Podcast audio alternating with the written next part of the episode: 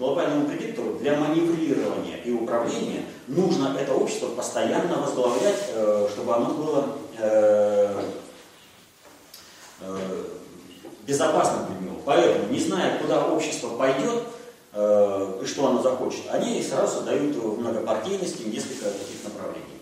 Вот, хотите монархизм, вот вам десяток претендентов на престол. Хотите коммунизм, вот вам десяток коммунистических партий.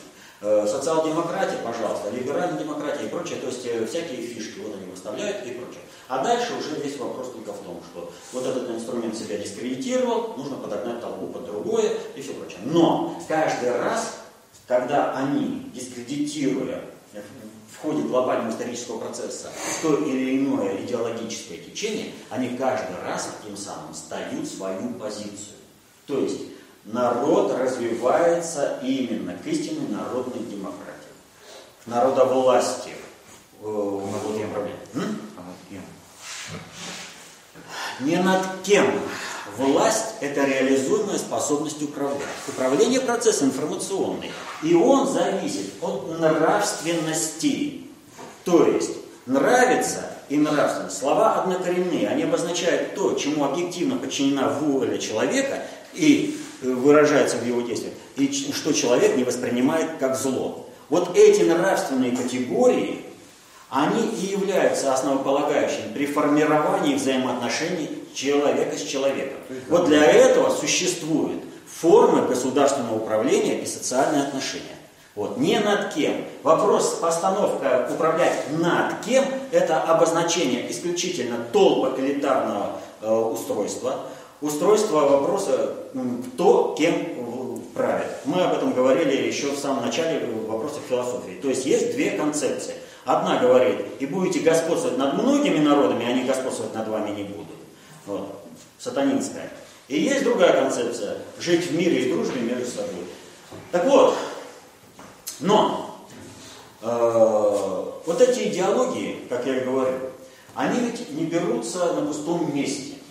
И я, как уже сказал, так или иначе, каждый раз, когда происходит скачок в развитии общества всего, да, э, глобальный предиктор сдает свои позиции в управлении всем обществом. Почему? Каждый раз народ выясняет, э, ну так скажем, э, суть того или иного идеологического учения или определенной юрисдикции. То есть прошлый исторический опыт дает возможность населению, народу, э, выстраивать свою нынешнюю жизнь, защищая свои интересы от того, чтобы они были превращены сверху. И в этом отношении э, есть э, два таких хороших показателя.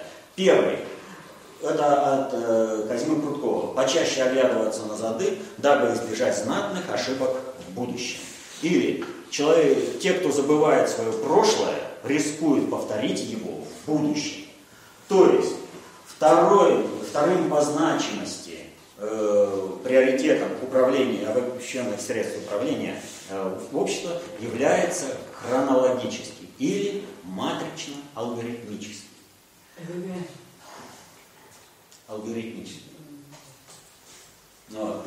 Таким образом, э, знание истории, оно предопределяет развитие общества. Вот э, знание истории, э, если мы его возьмем на образе военного дела, его необходимость понимают все. Изучают как происходили битвы, что эти битвы за собой несут. Не важно, какое оружие употреблялось, э, важно, какие управленческие решения применял тот или иной э, полководец, и все прекрасно понимают, почему. Если ты этого не будешь знать, то ты можешь споткнуться на пустом месте. То есть э, тебя могут победить.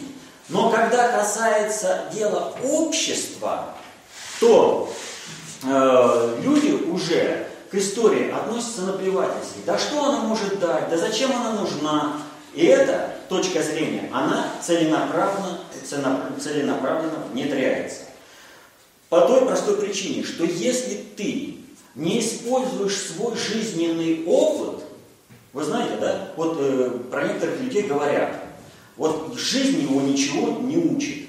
Он одни и те же ошибки повторяет э, с определенными издержками. Так вот, э, если говорить про страны и народы, если страны и народы не усваивают урок истории, они за это наказаны. Э, и вот Ключевский, он говорил, история не учительница, она ничему не учит, она надзирательница, только наказывает за невыученные уроки. Так вот, э, если мы посмотрим, то мы увидим, несмотря на то, что нам внедряют мысль о том, что э, история э, это так себе, это можно оставить каким-то ученым, пусть это э, э, какую-то ну, несущественную, что ли, такую несущественное положение истории в обществе. При этом, если вы обратите внимание, очень большое внимание и финансирование из-за рубежа получают именно те люди, которые занимаются вопросами истории.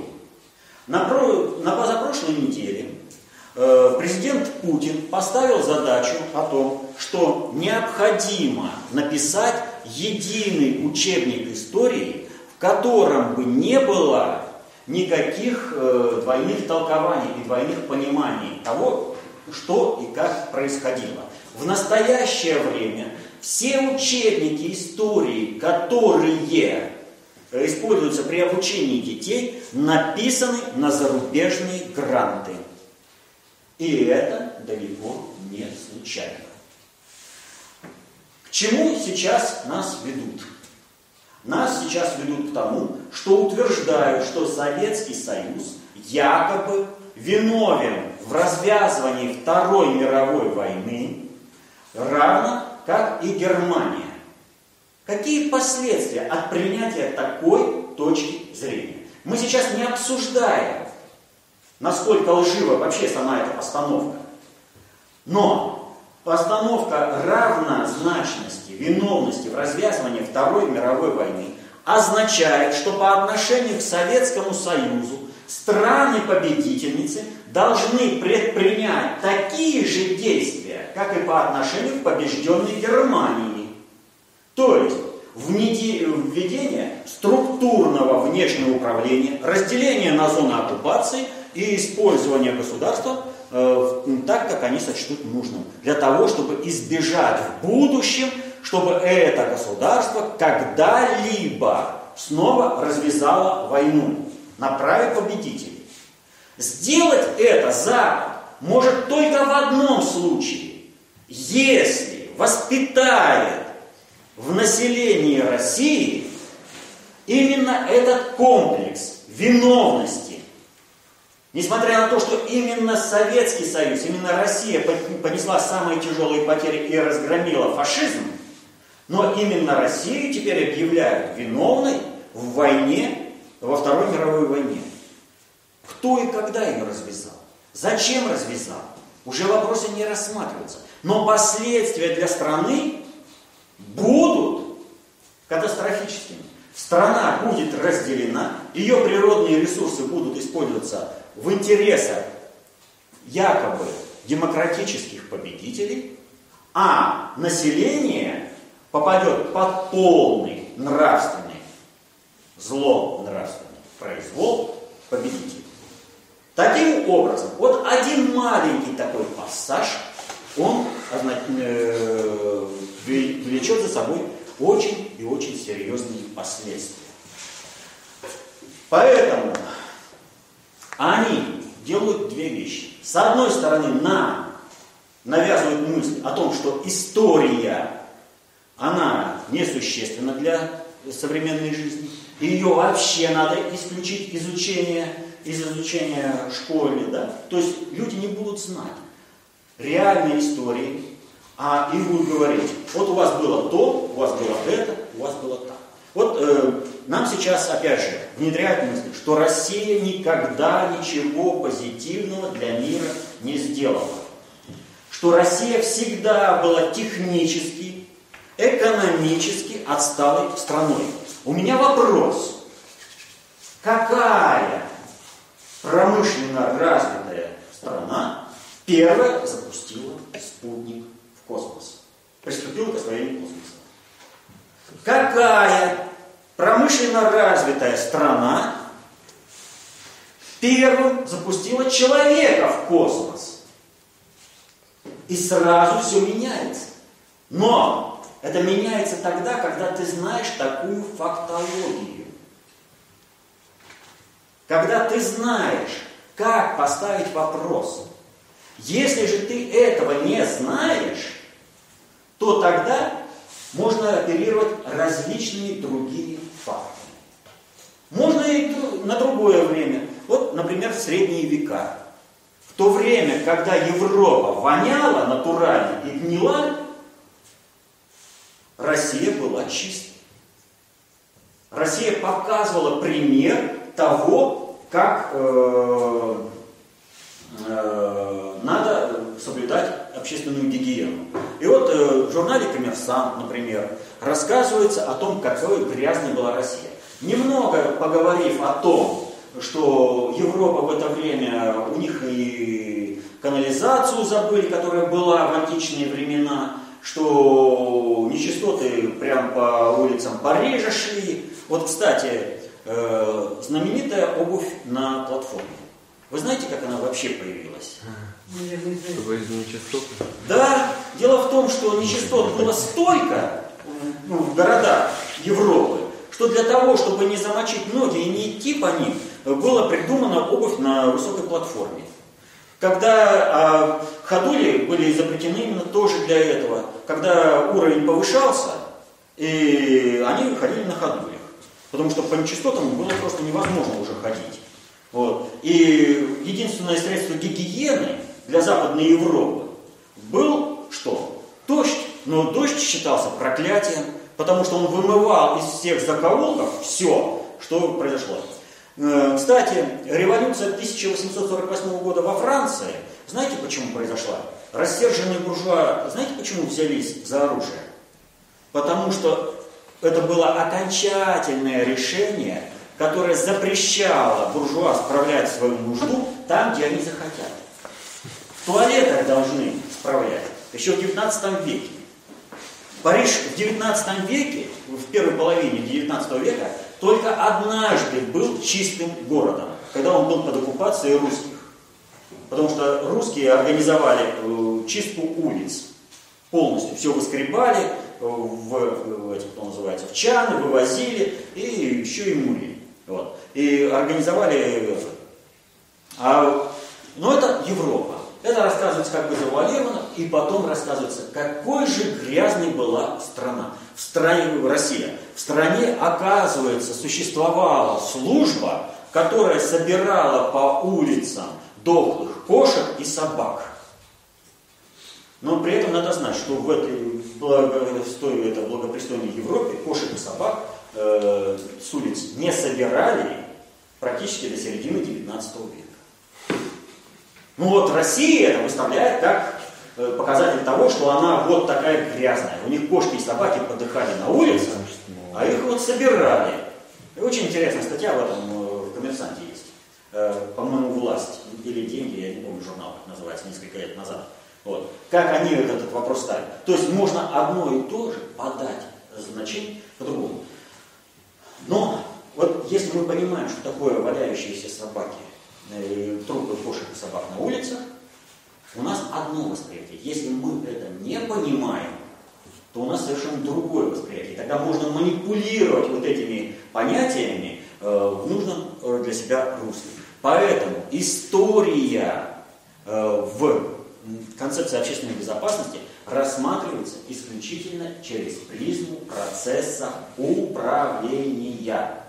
Потому что фактов у меня много, как сказал э, герой э, романа Ильи Метра, да, «Пятый угол». Фактов у меня достаточно, но я нищий методологически. Если ты методологически не можешь обработать факты, то тогда тебе и непонятен сам ход истории. И тогда каждое новое историческое событие рушит стройную картину, которая была выстроена.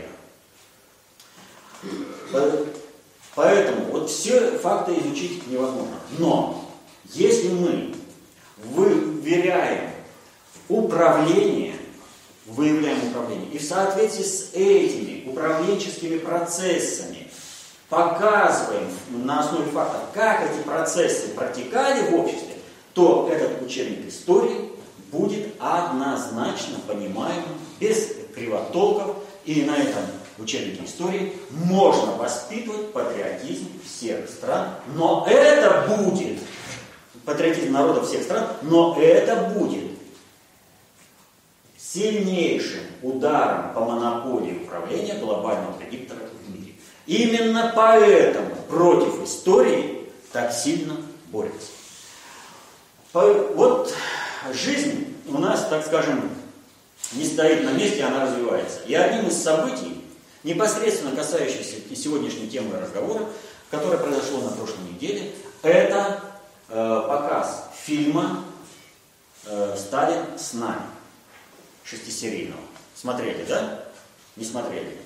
Фильм э, вызвал очень живую, бурную реакцию в обществе, бурное обсуждение. Вот. По той простой причине, что Сталин в этом фильме изображен не так, как его принято было показывать. Почему, кстати, э, фильм показан вот сейчас? 5 э, марта, когда это? Сегодня.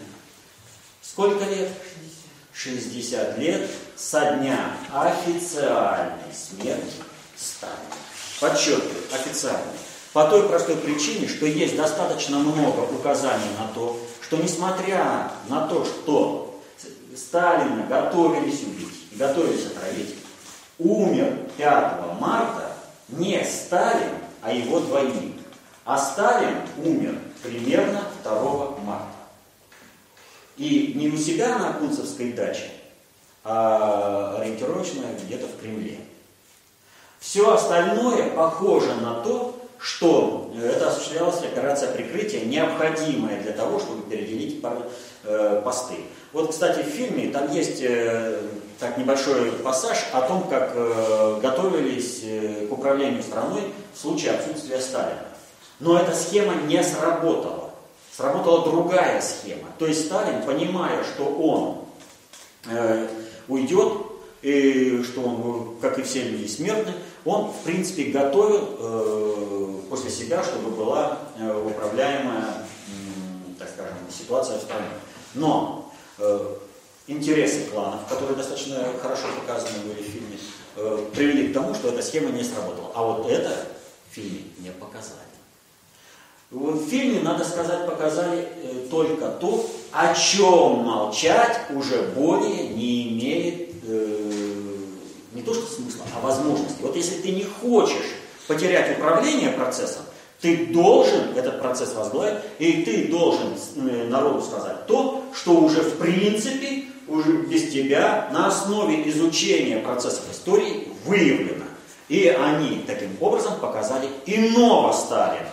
Не того, которого нам рисуют, либо э, никогда не ошибающегося и всегда мудрого Э, ну там, знаете, икона просто святой, э, без э, малейшей человеченки, там, как, как сказать-то, сверхидеальный в том понимании, в том, как каждый человек понимает это сверхидеальное, вот, вождь всех э, времен и народов, либо же исчадие ада.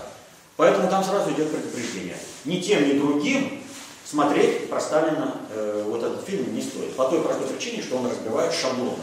И он действительно, вот рекомендую всем посмотреть все эти шесть э, серий. Э, фильм достаточно содержательный, э, хотя он и не без э, искажений там, да, действительно серьезные, вот, не без претензий, как бы сказать, к этому фильму. Дело вот в чем. В связи с 60-летием смерти Сталина прошли очень многие процессы. Э, так скажем, э, вот клуб «Свободная мысль», э, которую организовал э, Делягин на основе э, бывшей редакции журнала «Большевик», потом журнала «Коммунист», вот он провел там обсуждение Сталина как исторической фигуры. И там выступал Болдырев. И вот он на чем обратил внимание? Он сказал, что вы посмотрите, как бы реабилитацию Сталина не повернули против народа. Все так, нет, такой опасности нет. Вот. А он говорит, а я такую опасность вижу. Так вот, в этом фильме присутствует одна очень мощная, так скажем, мысль, которая проходит э, через все шесть серий, и так или иначе она обосновывается, и она к этому выводится. То есть, если ты волею судеб оказался во главе государства, то хочешь ты того или нет, но исходя из целесообразности управления, ты не должен считаться с судьбами людей. То есть ты должен с этими людьми поступать так, как диктует тебе целесообразность управления государством. И это показывает на примере Сталина благотворность. Но целесообразность управления у Сталина одна, а у Троцкого целесообразность другая, у Гитлера третья. Так о чем вы тогда говорите? Вы почему умалчиваете о нравственности, целеориентированности и, соответственно, деятельности каждого исторического деятеля? А на самом деле происходит вот что. В фильме навязывается мысль, одна и та же, выраженная в свое время Игнатием Лайолой. Кто такой? Не подскажете? Основатель ордена иезуитов. Цель оправдывает средства. Цель оправдывает средства. Любые средства хороши для достижения цели. А о чем всегда говорил товарищ Сталин? Цель оправдывают средства. То есть не все средства хороши для достижения цели. И если эти средства не хороши для достижения цели, то надо что делать? Корректировать цель. Мы об этом говорили достаточно общей теории управления. По мере приближения к цели корректируются не только методы достижения этой цели, но и сама цель. Сталин ставил принципиально иную задачу управления, развития общества. Но для чего вносится эта мысль? Мы уже неоднократно говорили о том, что нам сейчас под предлогом возрождения сталинизма навязывают идеологию, которую выразил и сформулировал. Он ее как бы лексически не оформил в строгих лексических формах, но он ее реализовал в собственной практике жизни. Это барон Унгер фон Штерн. Нам навязывают унгеризм. Именно он ставил такую задачу, что именно вождь знает, о чем, в чем состоит благо людей. И именно вождь на себя берет ответственность за управление, а потому по отношению к людям он имеет право на все. Любые жестокие методы управления. И вот здесь происходит подтасовка. Если мы забываем свое прошлое, мы рискуем повторить это прошлое в будущем. И если мы неправильно оценим роль личности Сталина в истории, мы рискуем повторить те самые так называемые сталинские репрессии в современности.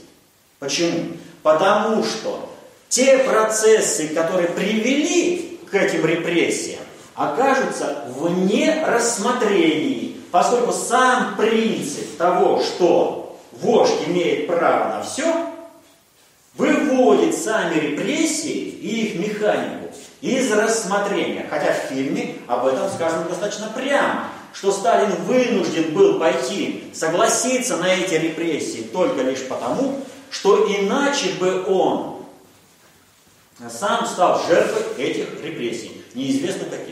И не надо забывать, что роль и личность Сталина у нас оценивают на основе чего? На основе структурного положение должности генерального секретаря КПСС после 1977 года. То есть то, когда это было зафиксировано Конституцией, руководящая роль партии. При Сталине он был всего лишь главой одной из общественных организаций, которая была политической партией, Всесоюзной коммунистической партией. Он не был государственным деятелем как таковым до 1941 года, пока не стал председателем Совета народных комиссаров. У него не было таких возможностей управлять страной. И он управлял страной только лишь через убеждение, через создание алгоритмов управления. Вот эти процессы совершенно не, ос, не рассматриваются ни как сталинистами, ни так антисталинистами. То есть человек убеждал в том, что поступить таким образом правильно. Он Ежова не мог снять. Человека, который затопил страну кровью, он не мог просто снять волевым решением. Он его уговорил добровольно уйти в отставку. А вот Ежов арестовать Сталина мог. У него были все такие юридические полномочия. И только Берия смог переиграть уже потом Ежова, арестовав его. Вот. Поэтому, опять же, э, вот рассматривают вообще управление Сталиным страной, э, это большой-большой пласт. Просто неподъемный. Многие вещи просто не рассматриваются. Но нельзя Сталина вырывать из контекста той эпохи. И когда там э,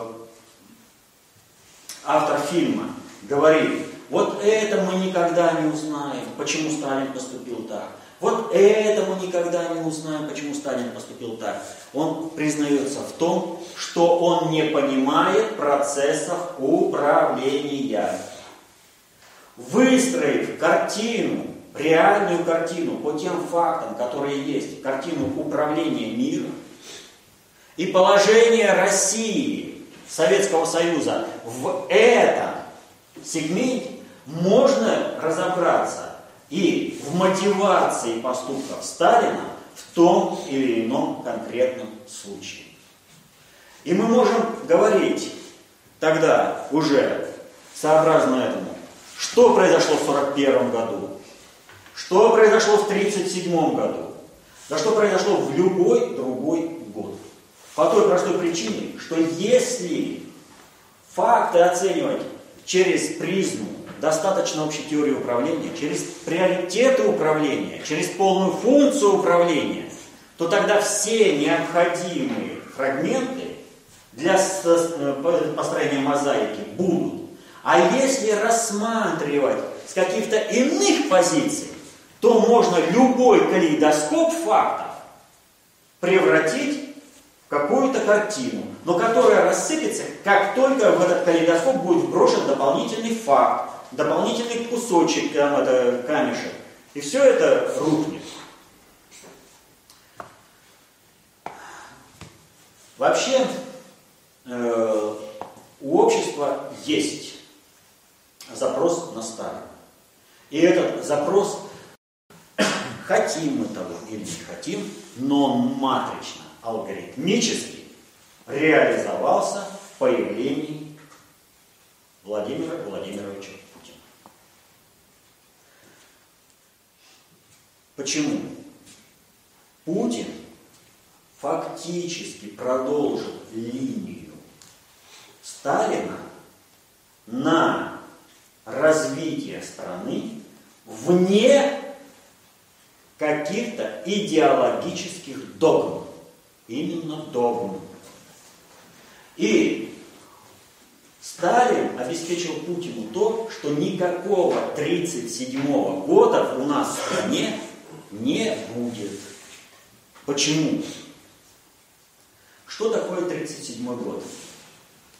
Ну, помните, расхожая фраза, вот мемориал, что говорит?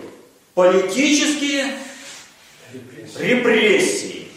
Политические репрессии проводятся по отношению к политическому идеологическому противнику, который подрывает твою монополию на власть. Соответственно этому политические репрессии могут происходить на основе какой-то политической конкретной доминанты в стране. Что у нас сейчас? Хотели того э, авторы, это кто называется, Конституции или не хотели, они заявили о том, что никакая идеология не может быть государственной или навязанной сверху. Государство не может существовать без идеологии, но это отдельный вопрос. Э, и он раскрыт в концептуальных основах э, работы внутреннего предиктора. Рекомендую прочитать, кто не читал еще до сих пор.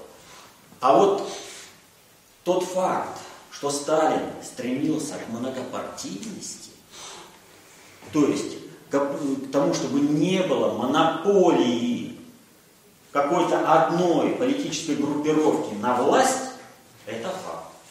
Что делает сейчас Путин? Он поддерживает эту ситуацию.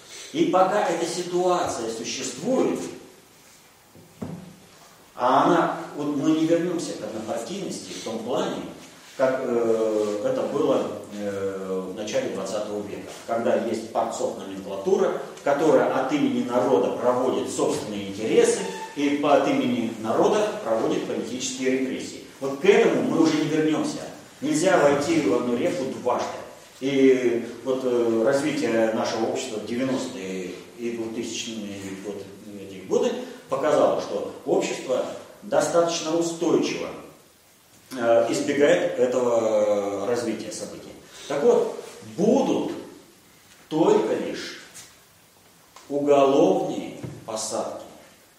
То есть совершил уголовно наказуемое преступление, садись. И вы посмотрите, сколько коррупционных скандалов вскрывается. А вскрытие этого коррупционного скандала однозначно влияет благотворно на установление управляемости внутри страны. За что ненавидят Сталина? Нет, а вот всем понятно. А вот за что его ненавидят? Почему именно Сталина ненавидят так остервенело, злобно? Вот э, наша, э, так скажем, несистемная позиция, она постоянно говорит о том, что нужно жить не по лжи. Это кто говорит-то? Наша оппозиция, которая не может сказать ни слова правды, Сталин своей жизнью показал, что значит жить не по лжи. Когда слово соответствует делу. Он показал принципиально иного политика. Политика, который выполняет свои обещания. Вот за это те, кто претендует на управление обществом в глобальных масштабах и ненавидят Сталина, поскольку в этих условиях никакой троцкизм не пройдет. Потому что в этих условиях лживость каждого политика для достижения собственных целей становится очевидной. И вот отсюда и ностальгия, и любовь к Сталину. Потому что человек был искренним. Но при этом, что происходит? Для того, чтобы опорочить Сталина, его обвиняют в тех преступлениях, которые были объективно обусловлены реальной исторической перспективой. Я о чем говорю? Вот э, рухнул Советский Союз. И вдруг оказалось, что идеологически гражданская война не закончилась. Что у нас есть по-прежнему и красные, и белые, и зеленые, и кого только нет. А вы представьте себе, в каких условиях управлял Сталин в 30-е и 50-е годы, когда живы были участники гражданской войны. Во время войны в, э, в Вермахте против Красной Армии воевало миллион бывших граждан Советского Союза. которые приняли для себя э, решение воевать против своей страны, чтобы посадить иностранного оккупанта. Вообще вот здесь водораздел произошел. Вот Антон Иванович Деникин, он сказал, я русский патриот, и он отказался сотрудничать с Германией. А вот атаманы Шкуро и Краснов, те пограбить и установить волю это, немецкую власть с удовольствием согласились. Князь Александр Михайлович Романов искренне радовался становлению советского государства, потому что он был патриотом России. А другие э, радовались тому, что э, на Россию кто-то нападал. Так вот, у Сталина была чрезвычайно трудная обстановка. Гражданская война, она предполагает и один аспект, который описан в романе «Вечный зов» Иванова. Там, помните, братья, да? Сначала один в красных сражается, другой в белых, но э, этот брат в белых был более нравственный, более порядочный, чем тот, который был в красных. И потом, во время Великой Отечественной все поменялось. Так вот, во время гражданской войны среди победивших таких Федоров оказалось достаточно много. И они устанавливали власть советскую сообразно своей нравственности. Они творили произвол сообразно своим устремлениям и своим идеологическим установкам, своим целям. И не надо списывать вот их преступления на то, что это они выполняли ну, волю кровавого диктатора, диктатора Сталина. То, чего хотел Сталин, выразилось в то, что он сделал со страной. Страна должна была стать хворостом мировой революции, а народ погибнуть. Не произошло. Народ должен был вымирать. Он построил сильное государство, где благосостояние народа постоянно увеличивалось. Но он не замыкал на материальные ценности, он замыкал на духовные. Он постоянно повышал образовательный уровень населения. Он давал знания, он давал истинную свободу людям.